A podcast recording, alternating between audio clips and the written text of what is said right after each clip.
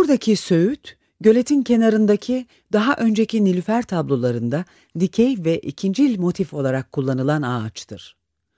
Söğüdün sanatçının gözündeki önemi neydi ve neden bu tablonun tek kilit ögesi haline gelmişti? Monet'in gözünde bu motif hüzün ve kederle bağlantılıdır.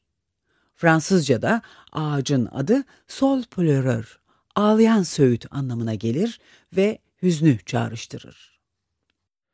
1910'larda Monet bu motifi tuvale dökmeye başladığında birçok dostunu yitirmişti. En dayanılmazı 1911'de ikinci karısı Alice'in, ardından 1914'te en büyük oğlu Jean'ın kaybıydı. O yıl Birinci Dünya Savaşı başladı.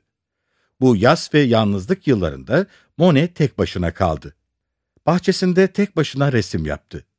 1918'de bağımsız bir salkım söğüt serisine başladı ve aynı yıl çoğunu tamamladı.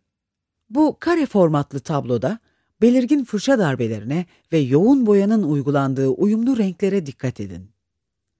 Resmin büyük bölümü yere düşen fırça darbeleriyle betimlenen yapraklardan oluşur. Zengin yeşillik titreşen bir ışıkla yüklüdür. Yaprakların arasında ağacın kavisli gövdesi kırmızının koyu tonlarıyla pırıldar. Göletin gökyüzünün, bulutların ve çiçeklerin olmadığı, narin dallarla çevrili gövdenin egemen olduğu bu tablo tam anlamıyla bir ağaç portresidir. 1921-1922 tarihli Salkım Söğüt ise daha deneysel bir tablodur. Söğüdün gövdesi ve yaprakları yarı soyut bir tarzda resmedilmiştir. Monet'in fırça darbeleri anlam ve enerji yüklüdür. Sanki yaprakları belirleyen fırça darbeleri koyu ve acı renklerle çevrili göletin üzerinde patlamaktadır.